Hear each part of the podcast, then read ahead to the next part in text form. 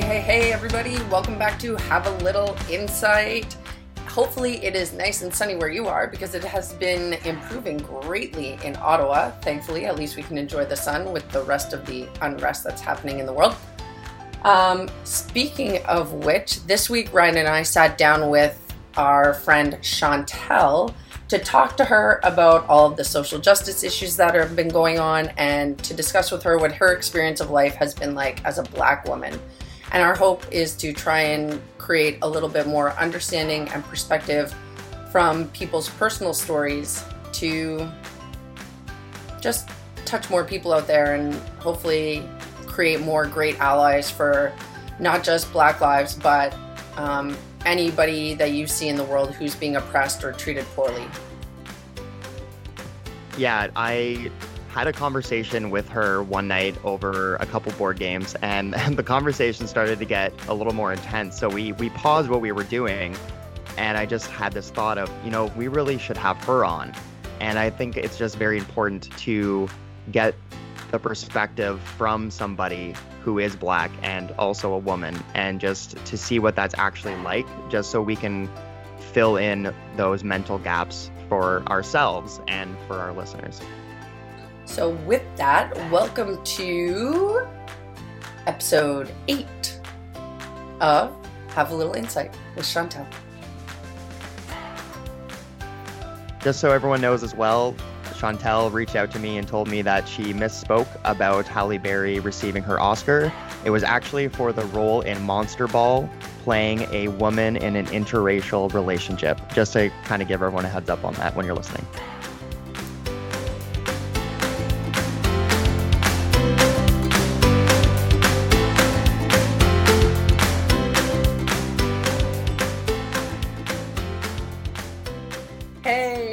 Everybody. Welcome back to Have a Little Insight. Ryan and I are here with Chantel today.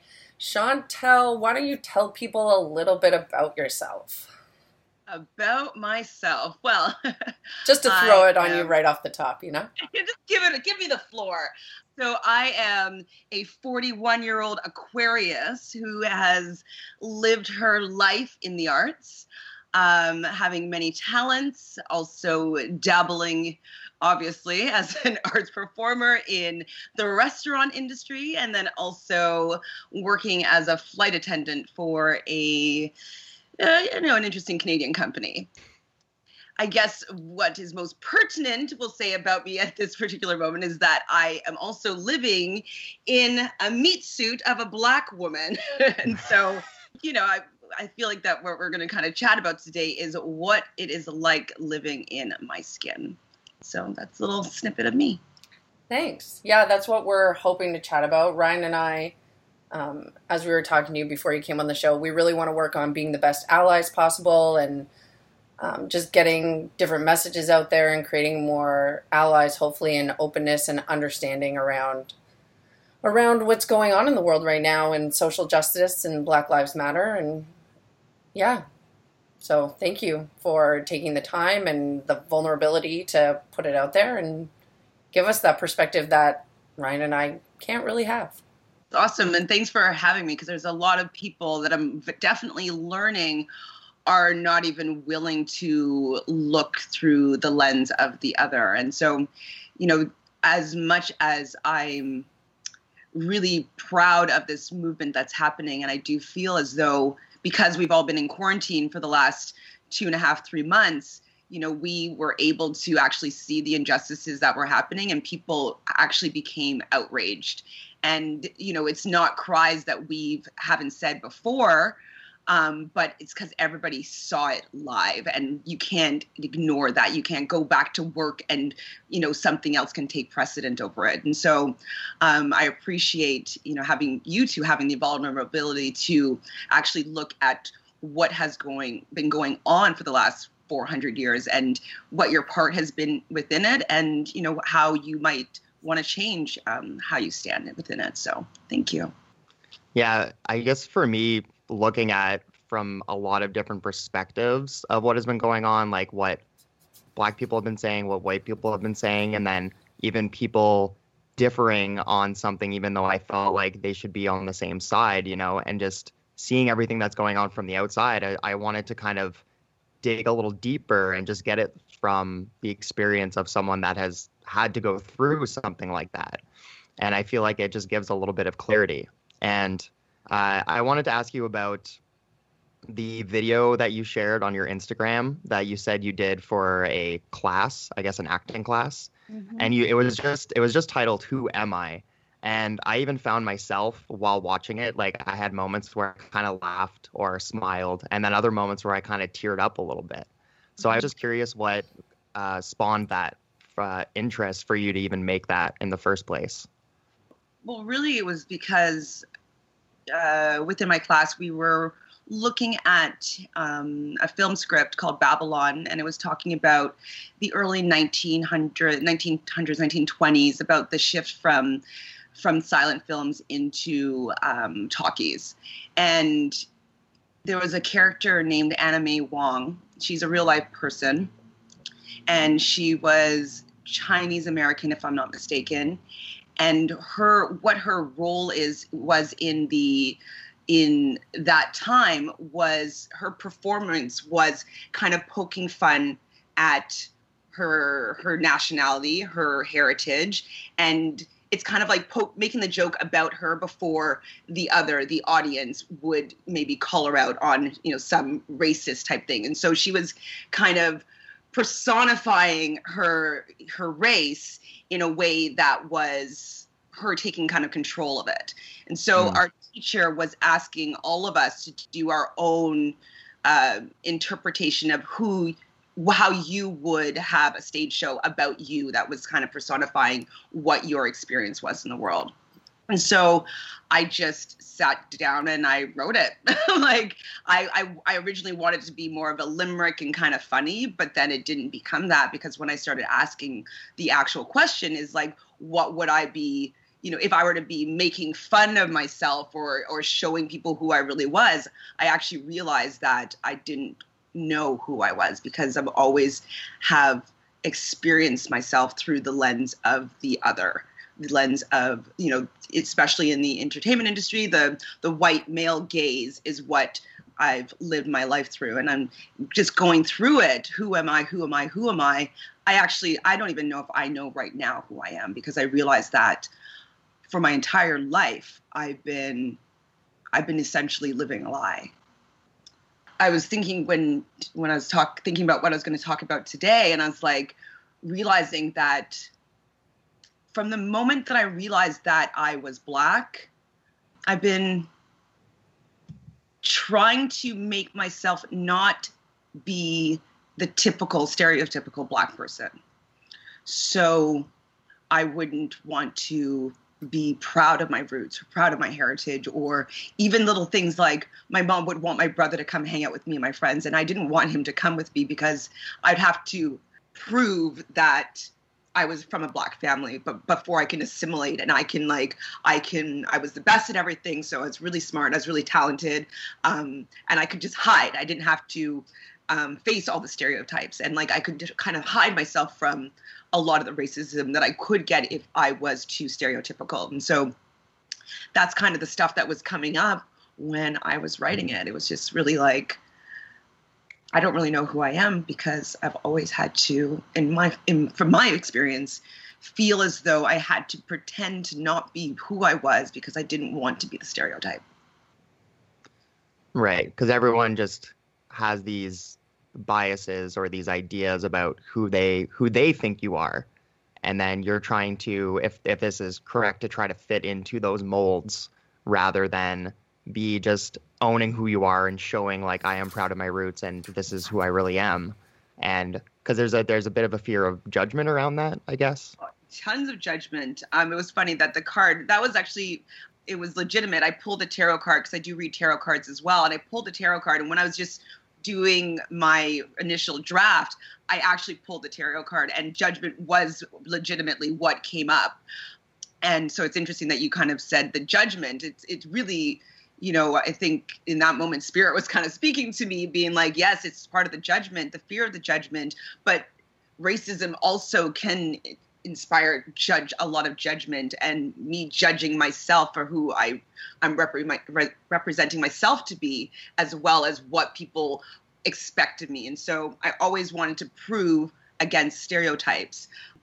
But just even having things like people say to me like oh you're really pretty for a black girl.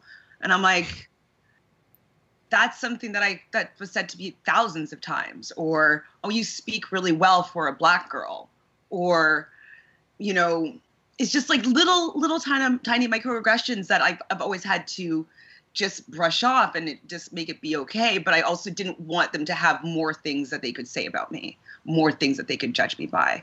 Um, and so yeah i just I realized when i was writing that i was kind of been living a lie my entire life and i i still don't even know who i truly am yeah it's it's crazy powerful and yeah i guess it just it's things like that that get said that I guess I've even maybe heard people say it to other people when I've been in the group or around, but I just now I never really clued in to thinking of maybe I should say something or like that that it was totally off base, you know? Like you wouldn't say that to and you'd be like, "Oh, you're pretty for a white girl," you know? Like I just why why does there have to be a difference? Yeah. I know. You know, I've cried so many times about things like that so many times. Yeah, people can't see me, but as soon as you said that, I was like shaking my head and rolling my eyes.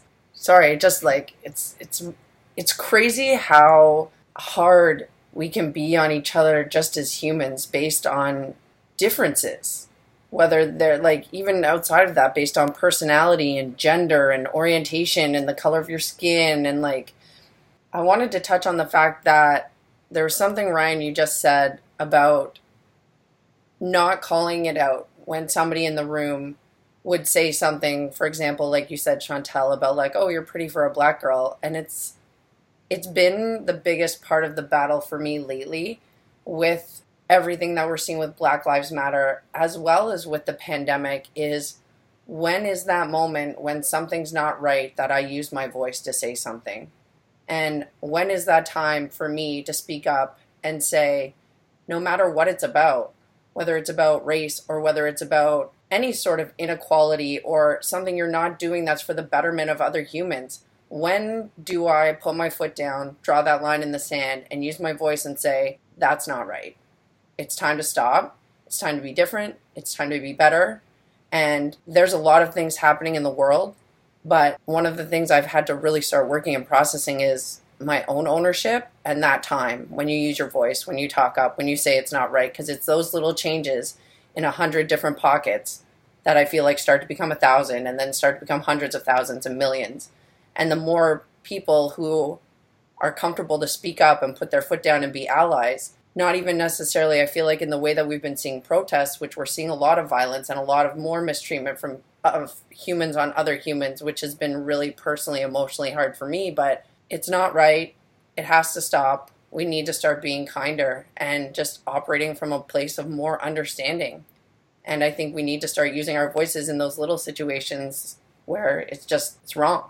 Well, even for me, I I have not said something many, many, many, many times, like thousands of times when something made me feel uncomfortable, when something broke my heart, when something when somebody was unkind. I had to just take it on the chin, you know, because I don't want to pull that race card because pulling that race card means that, you know, I'm starting a race war here. And like, it, it's part of like the systemic racism that is keeping everybody kind of oppressed and within the system is that we don't want to be calling out people for these things because it, it means a lot it says a lot and you know i've definitely been someone that has not said hey, I don't appreciate you making that racist joke. I don't appreciate you saying the N word.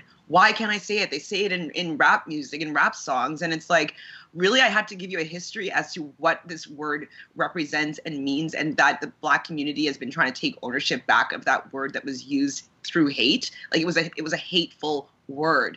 And so just even just little times when I could have said something, I didn't. And one thing that I feel liberated through this um, movement right now is the fact that I can't not say anything anymore.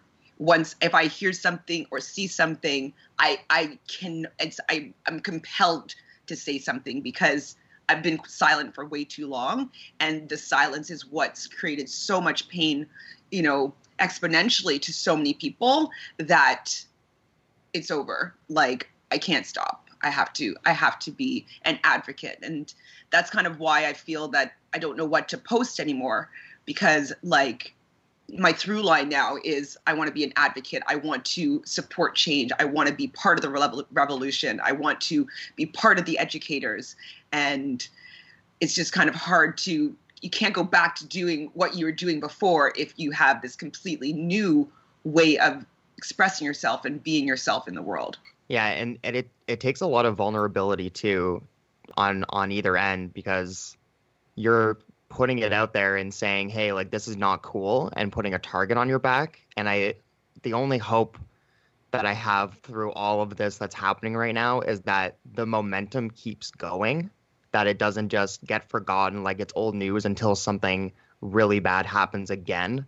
And then it's like, oh yeah, we forgot this was a big deal. It's like, no, no, it is still a big deal and it needs to continue to be a big deal until it doesn't have to be anymore, until that discrimination is is gone. Most of, most of us wanting to say something or being more uh, aware of when things happen that yes it's you know i think i need to say something i think that in itself is going to make a huge shift like the fact that I'm going to be a voice and like I post something new daily that's either inspired me or has a good message or a good view. Like I feel like so many people are doing ways of inspiring people and I think I don't think that the movement is going to settle down as quickly as others have in in my opinion. mm-hmm. And the one thing that you touched on too is I I was a little bit conflicted with making my own social post about just saying like, you know, doing the black square and doing a post that just says Black Lives Matters. I was trying to share things that I thought were useful or informative in my in my story and not making it a part of my own like personal profile necessarily, but I think for me I was just going in the direction of in whatever action I can take, whether it's, you know, I'm talking to uh, a family member or a friend or an acquaintance or someone at work, or you see in the comments section someone say something and if it hasn't been brought up yet then i my like my position is just to step in and, and be the person to say something you know? And i think that's what a lot of people can do on an individual level and at, collectively it can build up. Well i 100% i think that that's the best way for allyship um, especially coming from groups that are not part of the like bipoc um, or even lgbtq depending on what what we're looking at. Even yesterday, I you know had had a really long and lengthy i don't know if it was a conversation but bouncing off of opinions we'll say with um, someone who I, th- I thought was my friend and mm-hmm. she had um, what i felt to be a problematic post being all lives matter and of course i all lives matter to me i i that is what i, I am an advocate for and she continued to say I, I, gave her you know resources as to I felt like hey like this is why I find it to be problematic for you to say that. You know here's some resources for anti uh, anti-racist literature like books like just tons of information and just being like this is where I'm coming from. And she just came back with, with to me with so much vitriol. And then her friends started bouncing on me saying that I'm a horrible person that I'm a bullying her and that and then it all kind of wrapped around to what's his name? Carson wait, Tucker Carlson, who's basically the advocate for Fox News, right wing, like all of his perspectives. And I just realized that it's actually bigger than educating sometimes. Like I can't do the educating. And this one white older white woman came in and she was like i stand behind you chantel. Like i'm going to help talk to her about this. And she was kind of you know giving her own messages and this and that. But she was so entrenched with this right wing perspective of fox news that it was actually really scary that she could she could not see the light at all. If you don't know who he is, I remember when Obama was um, like the whole pre- presidential like running that whole time before he was actually elected. And he had just such vitriol to like the black community like everything. He's just i just don't find him to be a kind person. And he hides all of his thoughts under the constitution and like it's my my rights to be able to have freedom of speech. And anyways that's when i first learned about him. And the fact that people nowadays that are part of my friend circle actually still really appreciate and enjoy his and or support his comments i was i was floored and i actually like i went to bed crying last night because i'm like it's it's just such a, a fight and he has so much power and he has so much privilege that people that aren't willing to look at themselves just look at him for support and the message of hate just continues. So I don't know if you if you guys have ever seen any of his Fox News things, but he he came for Elmo. He came for Elmo on his special on Sesame Street about racism. He was saying that Elmo's teaching hate. I'm like, you guys have to just like look him up just to understand who he is because like it's just shocking to me that somebody that's my age that's in my circle that's supposed to be my friend has has his views and are unshakable They're, these views are unshakable shocking yeah, I'm I'm definitely not familiar, but I will have to look into him now because I'm curious. And I I tend to uh, go to alternative media sources. I listen to other podcasts or I find blogs or you know, and I try to get a, a little bit of a variety mm-hmm. of of perspectives before I really make up my own mind sometimes.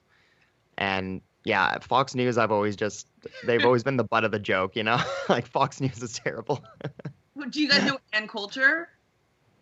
No. Okay, so in similar vein, but like if you just look up either of them, you're just like how anybody could be you know, rah rah rah to either of these two is is shocking in this, you know, supposed to be woke society. And so, yeah, take a look. I think that's part of a big part of what the lesson has almost been is Ryan and I were talking about this a couple weeks ago, and to me, the most like the most upsetting part is the amount of violence and stuff that is necessary for people to start listening right now. This is a long game it's been a long game for a long time when you look at anybody who's been oppressed, starting with women. We've I've talked about this a lot since the social justice started, but women have been able to vote in Canada since 1918. And we are still living in a patriarchal dominated society. white patriarchal dominated society. Mm-hmm. And things are progressively getting better, but they take a long long time. And this is something I agree with Ryan that can't go away overnight. That can't just dissipate. I feel like I'm losing the real point of what I was going to say right now, but I just, you can't understand what it's like to be oppressed. And I feel like you shouldn't get an, a, like, obviously people are oppressed because of these people, but it just angers me. Like, you haven't been oppressed, you haven't experienced it, you haven't been, like, just in a way that I can relate as a woman. You haven't been catcalled on the street. You haven't been grabbed inappropriately. You haven't been put down for your sexual orientation as a gay woman, as I identify. Like, you can't comment. You're not oppressed. So stand there, show your support, and let people have the podium who know what they're talking about. And that's kind of how I feel. I just wish that right now we could see it in a less violent, destructive way. And I know that's not all of the protesters. I know that's not all that we're looking at. There are always people who want to come in and they want to start a ruckus. And they're like, oh, there's all these people. Oh, look, I'm just going to break this window and take this. And it gives a bad rap, but let the passionate, smart, kind people talk and talk up because they've been oppressed for a long time and they deserve to have a voice. 100% like and uh, obviously i would love for these things to be resolved in a peaceful fashion but I also do understand like there we live in a world of polarity and so the amount of pain that they've been experiencing this is a complete counter as expression of what they've been going on internally that they've not been allowed to be, have voiced. You know it's just as much as I would prefer peaceful protests, like I understand why the riots are happening. For people that have built we're, we're speaking mostly of uh, you know North America, you know, they, it was built on the the slaves that was like stolen from their land and treated like animals to build this this society that you know you have they have control over. And so you know the the buildings and the the looting all of that was never theirs to begin with. And so staying within the confines of the society that they want everything to be like well you know you have to act like a proper citizen and this is this is bad. You're not supposed to do this. It, they're just trying to break free from the oppression that they felt from this structure, this system that they built. And I wish that it could be done a different way. But through riots, yes, being uncomfortable, it's actually the only way that they feel that they can be heard. With a former friend of mine, he was complaining about Trevor Noah. You may you might know him. He's um, the Daily Show.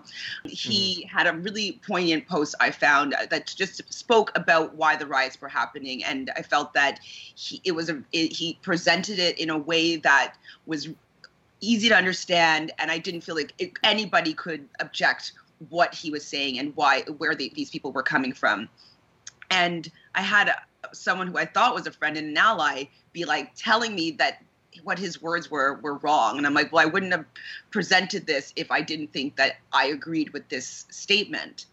And this is a he's a gay man and he's um, he's from Poland. And so he, he he was comparing it to being made fun of when he was you know younger from being from Poland. And I understand that bullying and stuff like that happens to many children and so i'm not trying to discredit the fact that he's gone through similar you know injustice but the fact that he couldn't see why they were rioting and i even compared it to stonewall being like you know they threw that brick and the riots happened and it became the the point of liberation for the lgbtq community. Like it it, it shifted and it mucked things up so much that they had to be heard and things had to change and his response to that was, well, the Stonewall riots weren't that bad. Weren't as bad as it is right now. what?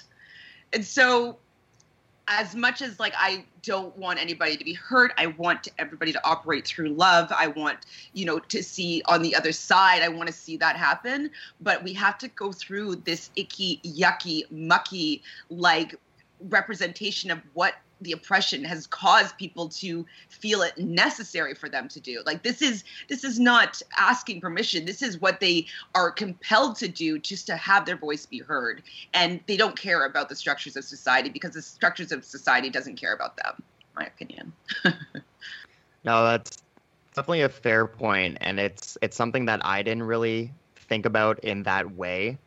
And I, it makes sense. Like i I think part of me is just like it's unfortunate that's going to that length of rioting has to happen, but I just also felt like there's a reason for it and obviously with with anything that breaks out to this extent there's going to be some casualties unfortunately but it's one of those, you know, like a breakdown has to happen for there to be a major breakthrough because everything that's been happening so far hasn't worked. So it's like you pushed us to our last ends almost. It's a cry for help and it's it's a loud cry and mm-hmm. and I mm-hmm. think some part of it being so uncomfortable is because like how can be people be so hurt that this is the way that they they retaliate this is their response like they can't even they don't even want to be part of the society anymore to listen to the rules that have been built like it, it's just it, it's just wow like it's it's kind of awing like that that's the amount of pain that they've been going through and i can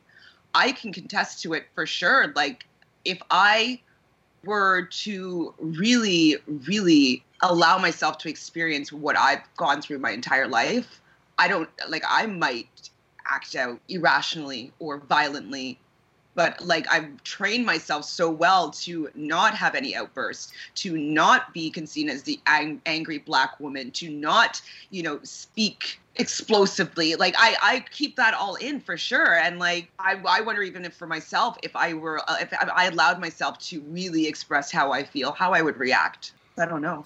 I, I would definitely say, speaking for myself personally, that this has all been a very eye opening experience because I I want to be as a as an open and accepting person as I can be to a lot of people, but I still had this like kind of knee jerk reaction like why are they so upset? Like, why do they have to go to these lengths to do these things? You know, like this, it's, it was just emotionally upsetting. But then I just try to take a step back and understand, like, how it even got to this point in the first place. And I don't know if you guys have heard of the show called 100 Humans that's on Netflix.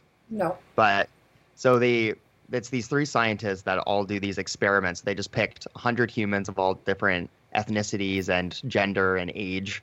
And one of the things that they did was they put them into two groups. And in one room, they had people who looked more socially unattractive, like they have that typical look of a criminal.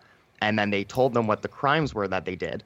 And then in the other room, they had the exact same crimes, exact same name, but the only difference was these people were more attractive, like model type photos, right? They were just actors. And in every case, they got sentence, in most cases, half. And they said things like, well, this person looks, you know, the less attractive person. This person looks really dangerous and they probably are up to a bunch of other stuff. And if we keep them in jail longer, then they're off the streets. But then the more attractive person, like this woman, was she basically left her baby in a car and it died because she wanted to go in and have a drink at the bar. And because she was attractive, they were like, oh, you know, this poor girl, she probably didn't know what she was doing. She's on hard times. You know, like maybe she just needs to go in and like have a couple years to learn a lesson and then she'll she'll be okay. Like she's gonna have this on her conscience forever. And that right there, like, just blew my mind instantly. Cause like it shouldn't matter what the person looks like, you know, necessarily. And it just made me realize how many biases that we can carry around towards different people based off gender or race or sex or age. So 100%. it's it's insane. Like even with working within the film and television industry, like it's actually it's not shocking to me, but it could be considered shocking like how how much racism and social biases are are what it's founded upon. You know, I can tell you every single audition, like especially when I was living in Vancouver, um, I knew that my role was just to fill in the color. So I would only be cast for roles like nurse, cop, doctor. And I was even told that I would never be the lead on anything. I would never be able to, that that was not something that would be possible for me. Um, they didn't say specifically because of my color, but I would say it specifically because of my color, or because I'm not, I was an American. Because they generally would be like, oh, uh, she's not hood enough, or she doesn't speak with ebonics enough, or I even did a, an audition for CBC Canada and it was about the 1920s Vancouver, and they were looking for an African Canadian woman accent an African Canadian female accent. And I'm like, most Canadians, I mean, some did come from the the slave trade through the the railroad. So there are some African Americans that came to Canada for sure. But generally speaking, most black Canadians are from the Caribbean. So I don't have necessarily the direct African American experience having direct slave trade in the American North American mind. Like, uh, who knows what happened in Jamaica to my mom's family because she's part Scottish, and so I'm sure there's a lot of things that happened when the Scots came to Jamaica and took over that land. But you know, that's just a different story. And so the fact that they're asking for an African Canadian accent, I'm like, that doesn't even make any sense am I supposed to be Jamaican, part Jamaican, or am I supposed to be from the South?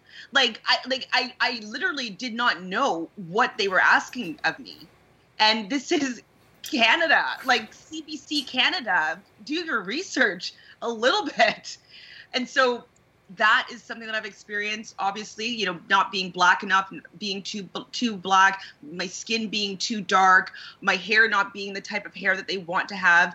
And speaking of hair and makeup, when I go to set, there is not a black makeup artist that has any makeup my color. So they usually would say to me things like, "Oh, your skin is smooth. Like you don't need you don't need much touch up. Like, oh, um, can you come with your hair done?"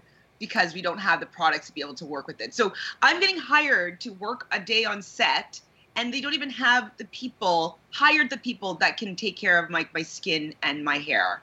And that was definitely my experience all throughout working in Vancouver. Even I went to a photographer when Groupon first started out, and there's like, oh, I'll get some new photographs since I'm in a new city. And I went to get my photograph taken by this woman. She's like, oh, I'm not really sure how to do this. Like, I've never photographed a black person before. And I was like, okay, great. Like, mm. what, you know, it's just, we even in the industry, entertainment industry, we've been so conditioned to, uh, you know, the the white person. It's kind of like you know being left-handed in a right-handed world. Like you don't really notice that everything is not meant for you unless you're experiencing it. Like I nothing's meant for me. They're not expecting to hire me. They're not expecting me to be part of their show. They don't even care whether like I'm there or not because they don't even they don't even take the time and consideration to have someone to come on set that day that can take care of my hair and makeup you know and so it's an oversight yes but it's it's it's something that i never spoke up, up about until now so maybe in the future that that will change but you know these are just tiny little things that happen on my in my daily life working as an actor in in canada i think it's great that we're talking about this for many many reasons but something that just really hit me is because you talked early on about May Wong and I actually just watched Hollywood on Netflix. I don't know, but that's how I found out about her. That's why I was familiar with her. And then you see on that show they have a lead um, woman of color. She takes the lead. Well, spoiler alert for anybody who's hasn't watched Hollywood, okay? But anyways, I don't want to watch that episode too. anyways, if if if you haven't seen it, maybe you want to hit pause right now. But the lead actress ends up being a woman of color. They fight for her. She wins the Academy Award we see shows like Grey's Anatomy where they don't cast based where they say that they don't cast based on ethnicity, based on color, um, outside, I guess, based of gender. And then we see people like Kerry Washington playing the lead on Scandal, and things have gotten better and things have gotten progressively better. But to hear your experience, it's very clear that it's not better enough. And that's the big takeaway for me here is we have seen gains and we have seen improvement, and those things are good. But it's not enough because the improvements we're being shown are not really as vast or as well improved as we might think they are, especially if you're not part of that community. It's like you said. I think your analogy of being a left handed person is the perfect analogy. Well, for people who are left handed, everything's made for right handed people. I have lots of left handed friends. It doesn't work for them. The pen smears, da, da, it sounds small, but the way that you compared that to living in a world where everything's not made for you or you're not considered to me that's the home run analogy right there and that's what mm. the black experience has been for myself and and others that I've, I've spoken to it's like we are just trying to fit in and have our voice be heard but we're not even really a consideration. You know we're an afterthought. And so it, it is it is it has been really hard. And you know i haven't done i would say my part into making the change but uh, like i i I'm standing by that from this point forward, I'm going to be part of the change, you know? Kerry Washington, like as much as like amazing, I love seeing um, her on TV. She's beautiful. She's a great actress. Like all all the above. Any, anything uh, glowing accolades I can say about her. But then she's also still playing. Oh, there's another spoiler work. Who is having an affair with a white president? You know what I mean? And so, like, as much as like great role, I would say yes to it. Of course, like she's still not even like being a, an esteemed character. She's kind of being like a, a like a dirty secret, you know. And so it, it's just interesting, though. Also, you know, even what's her name, Halle Berry, she wins her Oscar for playing a crackhead. You know, like it's just you know the roles that are getting accolades. You know, The Help. You know, and yes, it it is represented uh, representative of our you know our culture and our society and what the experiences have been for these women and they have gotten accolades for these roles, but that's not necessarily my experience. Like I haven't, you know, lived through slavery. I haven't. I don't see my story out there, and, it, it, these women that are getting all these awards and and applause are kind of for kind of stereotypical characters that is tropes of the black woman. You know. In the, uh, it's time for some new stories. only if you're comfortable as well but in the interest of creating just like a little bit more perspective for people or maybe opening people's minds really early on in the conversation you talked about the experience of like the typical white male gaze and I think it's pretty implicating, but I'm just wondering if you would like to speak to that a little bit more and what that experience has been like or what you think about that. If you're if you want to say hard Oh. pass, we're I'm cool with I that too, but try, but I will. I guess I can rope it up into maybe one experience that I had. Um, I was living in Montreal, and it was a bunch of big group of us were at a party, and it was he was a writer, white man. Really, I didn't know him. He's not particularly attractive in in my eyes, whatever. And so the party, the after party moved from his house and it moved to my house. So a few of us came over to my house after. So it's pretty early in the morning. We ordered like some food and takeout or whatever. And everybody left and he stayed. And so I'm thinking completely naively about what the circumstance was going to be. And I gave him froggy, like flannel pajamas. Like I wasn't interested in him any other way and like he w- was too drunk to be able to get home whatever so i was letting him sleep on the couch innocently in my in my mind and so i go to bed in my room and gave him the, the pajamas and stuff and he opens my door and comes into my room butt naked with a fucking heart on. And i screamed and i said ew. And he proceeded to get mad saying that how dare you you fucking n-word to say ew to me?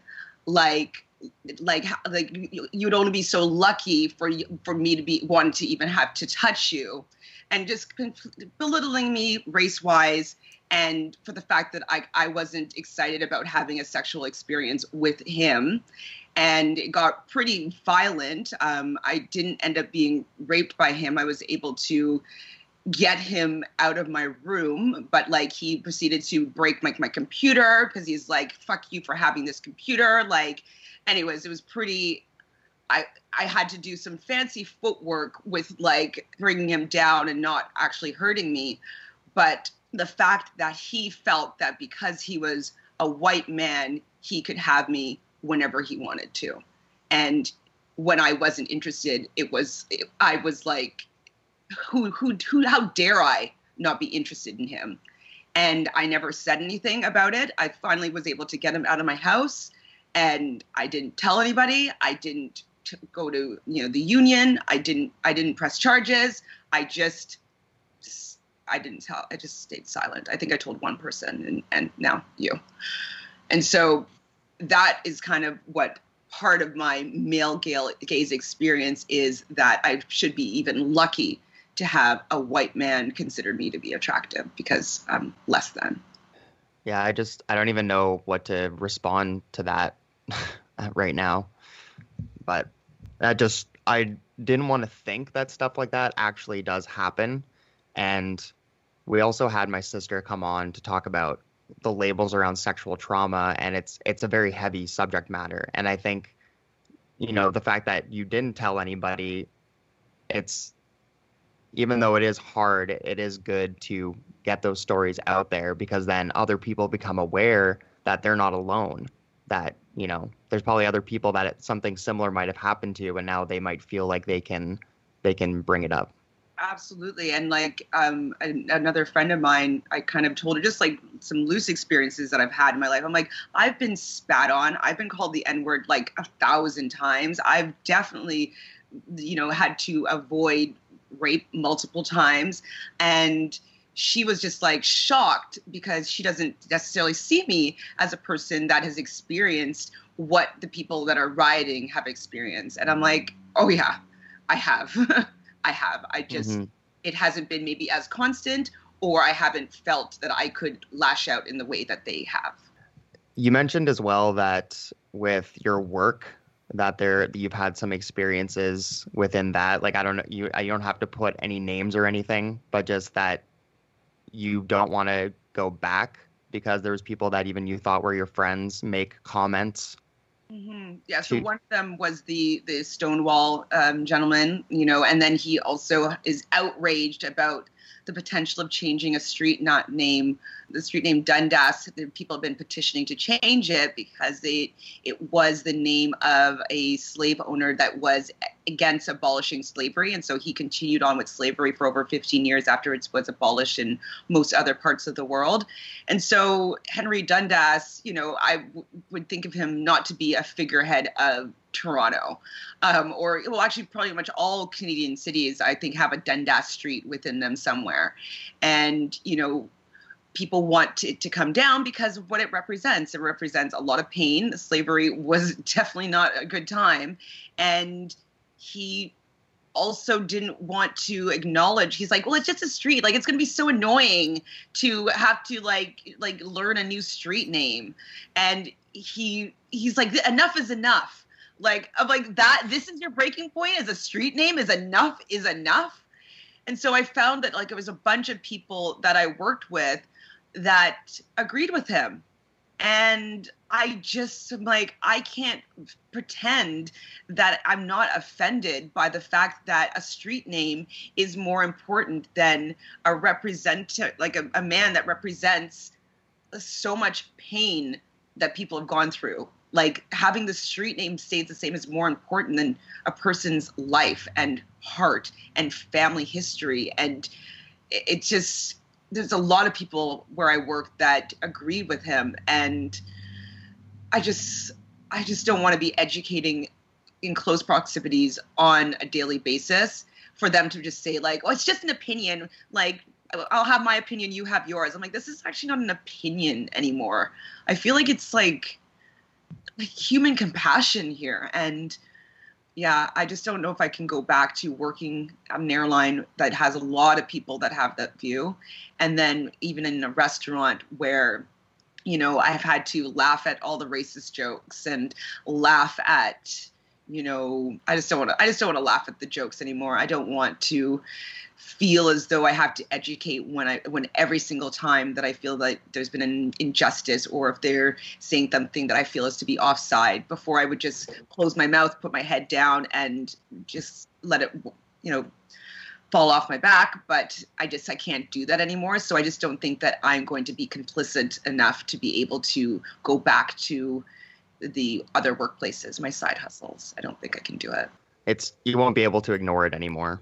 Exactly so I wanted to, well, I, I wanted to touch on too, like when people say the all lives matter, it's like, well, yeah, like obviously, but right now the the focal point is on the fact that, as if it's fair fair to say, like because I want to make sure I'm saying things correctly, but it's just that black lives are seen to not matter as much as other lives or or white lives basically. So that's kind of the message of it but people get caught up in it it's like whoa whoa like we matter too and it's like you do but you don't need help right now Exactly. 100%. You know, there's a lot of analogies like, you know, if there's a house on fire and, and the other houses mm. come over and be like, well, my, I have a house too. Doesn't my house matter? It's like, well, your house is not on fire right now. So we're going to take care of the one house that's on fire right now. And I think that some people put an imaginary only in front of all lives matter, like only all li- or, or, sorry, only Black Lives Matter, and it's not that. It's like right now the focus is on Black Lives Matters because we just saw this event in front of our eyes. And I 100% believe that once things start changing in this direction, it is going to trickle down to all the other marginalized communities. Like everybody is going to see a shift and change. If if racism and systemic racism begins to be abolished, like all other communities, whether it be LGBTQ, uh, Arabs, Asian communities, the indigenous communities and any other communities that have been marginalized and have felt the oppression of a, a, a, a white systemic, society, like they are going to be affected as well. And so, it, for the positive. And so, when people try to distract from the Black Lives Matter movement, I find that to be problematic. It's because I feel like it's the most important one right now that's going to be able to really help and affect all others with like kind of a trickle down effect. Well, I feel like if all of the people who have been oppressed united, it would be quite a movement in general. If you had women, LGBTQ, gay men, there's so many people who experience oppression. If all of those people took to the streets, or like not even took to the streets necessarily because that sounds like riotous and protesting, but like I just imagine like hundreds of thousands of people on top of what we're seeing now, even just like standing outside their nation's capitals, being like, I'm done.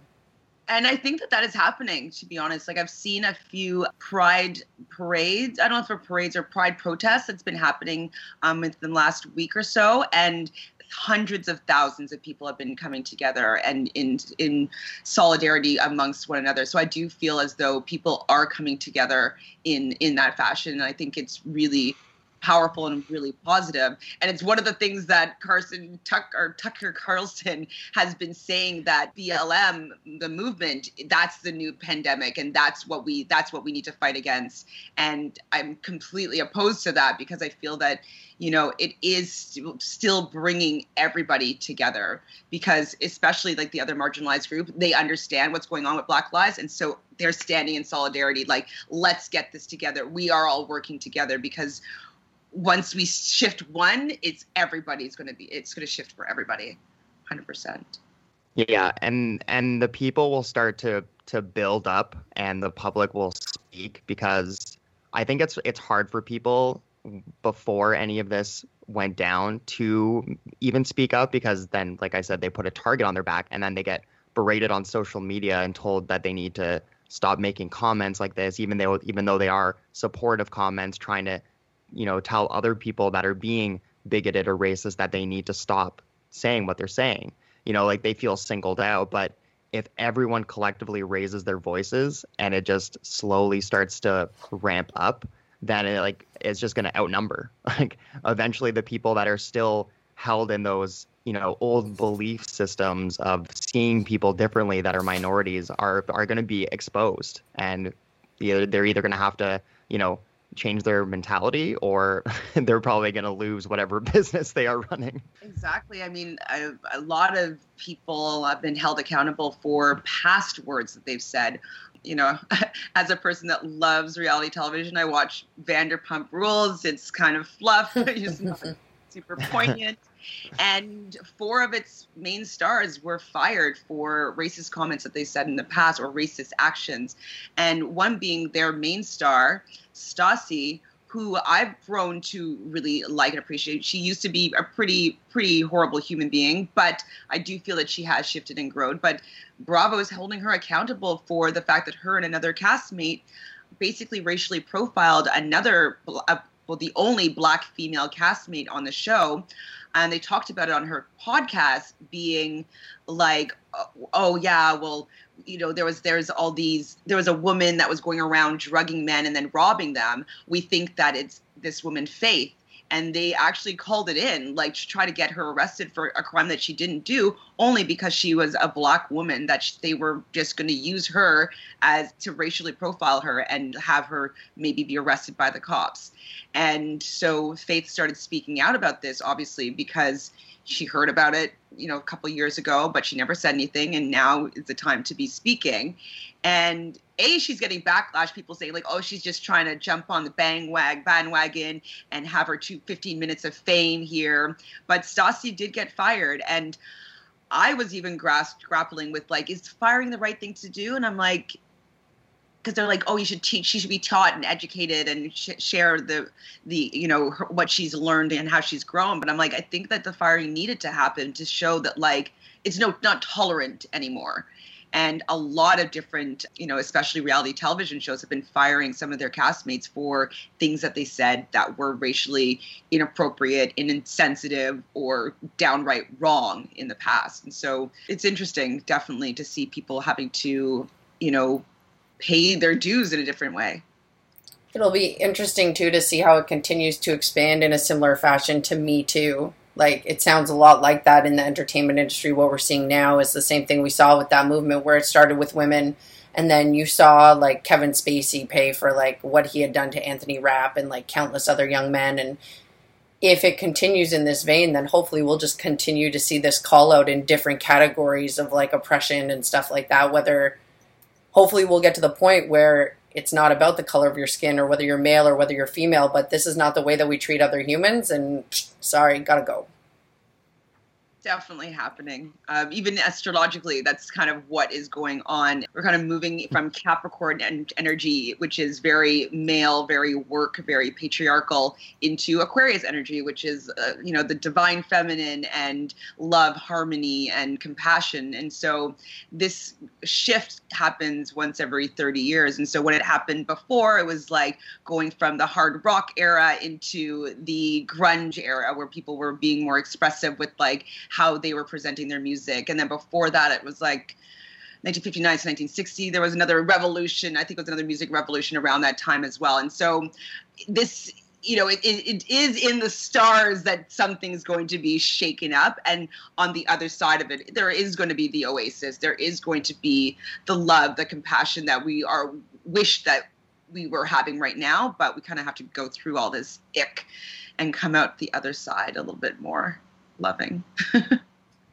and tolerant. Yeah, it's just it's just a shift that needs to happen mentally to to to notice the the biases that we have created and live by. And yeah like starting to call it out. And if there was things like you said on networks that people have said in the past like confront those people and see if they still think that way. And if and if anything else comes up then it's like no no no like that's that we're not letting that slide anymore you know?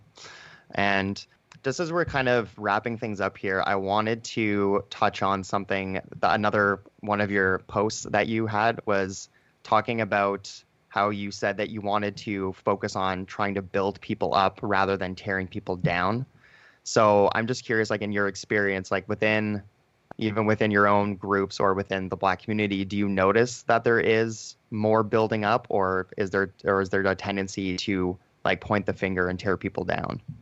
I feel as though the people that are scared of change tend to point fingers and you know kind of bully and blame a little bit. And uh, it's understandable because you know if you've been experiencing your life in one certain way and you've you've benefited from it and that's all that you really know to feel as though that's being taken away from you then I, I totally understand how people have been can lash out.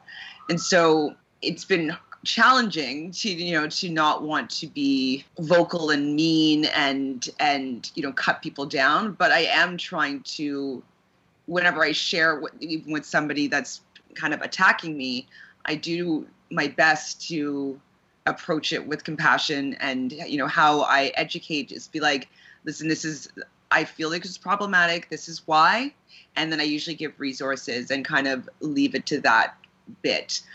I don't think I have. I, I mean, I may have by accident, but I don't think I've ever come and attacked anybody's like actual character or actually like you know how they look or how they're like. I don't. I don't think I do. I have made any low blows. We'll say, and so that's kind of how I've been approaching it. Is kind of just saying why I feel something might be problematic offering some resources and not going low blow, no low blows. That's how I'm trying. That's how I'm, I'm doing my best. yeah, like keeping it about the issue and not dragging, not like stooping to their level and being like, listen here, you fucking whatever. You know, just like, hey, you know, I don't agree with this, and here's why, and here's some stuff that you should check out. exactly. I, I, try to do that, and like I'll scream at home and be like, ah! and then I'll be like, okay, come back calmly, come back, yeah.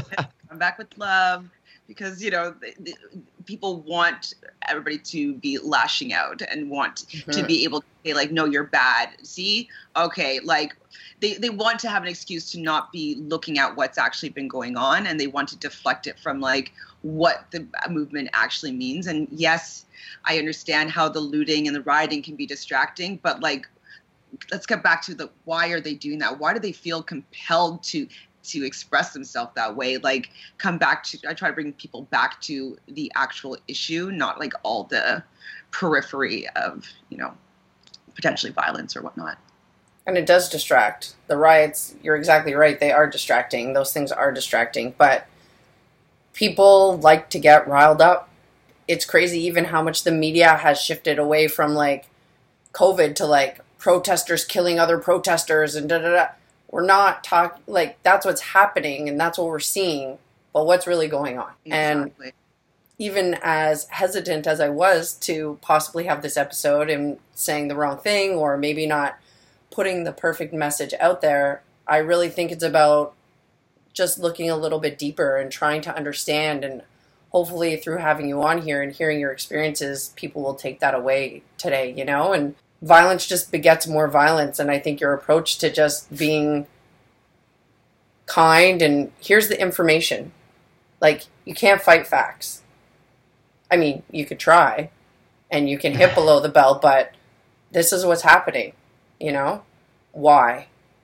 What what's what's really going on, taking a deeper look, you know? And if you break it down to something simpler for people to analyze, if you're living with somebody and they're upset and they're crying or they're like freaking out, is it about the freak out? No. It's about something else is going on that's deeper for them. And the message right now is something deep has been going on for a long time that just needs attention and it's being presented to us and manifested in a very different way because of those deep seated emotions in people. 100%. At least that's how it feels from someone on the outside. 100%. No, and that's exactly why I'm always just so surprised when people uh, are distracted by, you know, just the all the periphery. You know, it's like these are really hurt people. They're just really hurt. And it just reminds me there's this one little TikTok that like I watched and it was it, well, obviously it made me cry because it's making me cry right now. But it was this young black boy in the states, probably maybe maybe 14 or 15, and he just goes through a list of all the things that his mom taught him about being black in America, and it was things like don't put your hands in your pocket. Don't wear a do rag when you're driving a car. Don't wear a wife beater when you're driving a car. Don't look at a white woman for too long. And it's like just listing off just like basic little things that his mom is teaching him to not get killed. And like that's that's what a lot of black men have been they that's their life is all about trying not to get killed.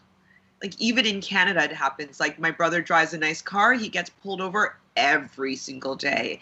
Every single day he has to show his his license and registration because they think it's a stolen car.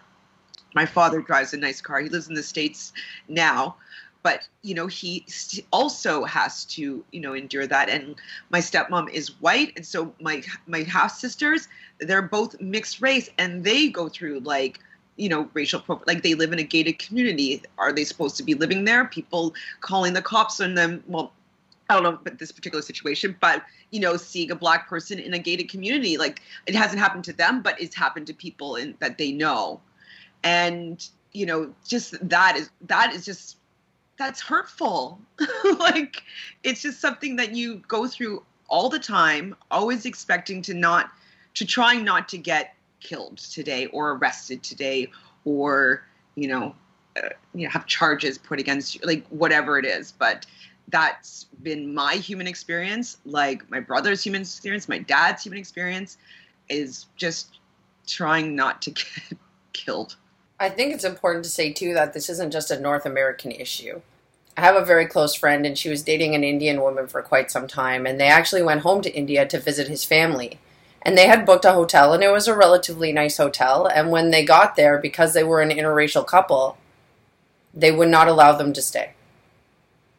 So, this is not a North American problem. It's not just an American problem. It's not just a Canadian problem. This is a problem we're dealing with in all different types of the world in terms of racial oppression and social justice issues everywhere. Absolutely can't hide from it, especially when it has to do with skin color. you can't you can't hide from it at all. And I really liked at the very beginning the thing that you said about being in, in like a meat suit. So do you do you do you very much attest to the idea of being a spirit a spiritual being living a human experience? Yes, I definitely I I find myself to be a quite a spiritual person. You know, I, I you know bring a lot of spirituality into my daily life, and I do believe that all of us have chosen to be here on this planet at this time. And the ones who are understanding what's actually going on. We are here to actually be the light. We are the ones that chose to come to be part of the facilitator of this great re- revolution, this great change that's happening on planet Earth. We could have chosen to come at any time in history, but we wanted to be here. Our souls wanted to be here in order to help, you know, send the love and the compassion in this great change. And so I do think of this as a meat suit because I've had a lot of psychic experiences. So I know mm-hmm. That uh, there's more out there than just my body, but this is allowing us to have a physical experience. And we all did choose to be here, and, and we are playing our roles with, you know, how this change is happening. So it's kind of, it's in a weird way, it's kind of cool that we're here because, like, 50 years from now, this what's happening right now will be something our kids' kids study in school. So I think that's pretty. Oh, it's gonna make me cry, but it's pretty cool. yeah, it's it's hard to see the light at the end of the tunnel while you're in the middle of it. But when that's all is all said and done, and you're you know sitting down with your kids and talking to them about it and what was going on during that time, it's it's going to be crazy. Where were you when? Yeah. But maybe we can have you on another time to talk more about spirituality and some of the experiences you've had around that. Ooh. My grandmother was a medium. Ooh. That's interesting. But, uh, yes. is there is there any last little insight that you would like to leave our guests with? I mean, I think the the best thing we, we've been talking about it through all the way through is just how to be an ally. And I think how to really be an ally is to educate yourself and, you know, offer a little bit of critical thinking, just a little bit sometimes, and you know, stepping in and being an ally because sometimes my voice isn't heard to say a white person they don't necessarily hear what i'm saying. It's too it's they're too removed from my human experience. And so you know if you can offer your words of wisdom to to them because sometimes they can hear you a lot better than they can hear me. And so I think that just white people speaking to white people about what's going on and you know and educating them from what you've learned i think that will be the most effective way to to continue to facilitate this change. Awesome. Well thank you so much for coming on Chantelle it was a great pleasure to have you. And i i learned a lot from what you've talked about today as well. And it's i'm still wrapping my head around a couple things. I mean i got stories for days yeah, it, there was a lot of. Um, I think as somebody who doesn't look at those divisions like regularly, I don't look for them, and like fortunately in my life experience, I haven't experienced a lot of them even with my friends or other associates.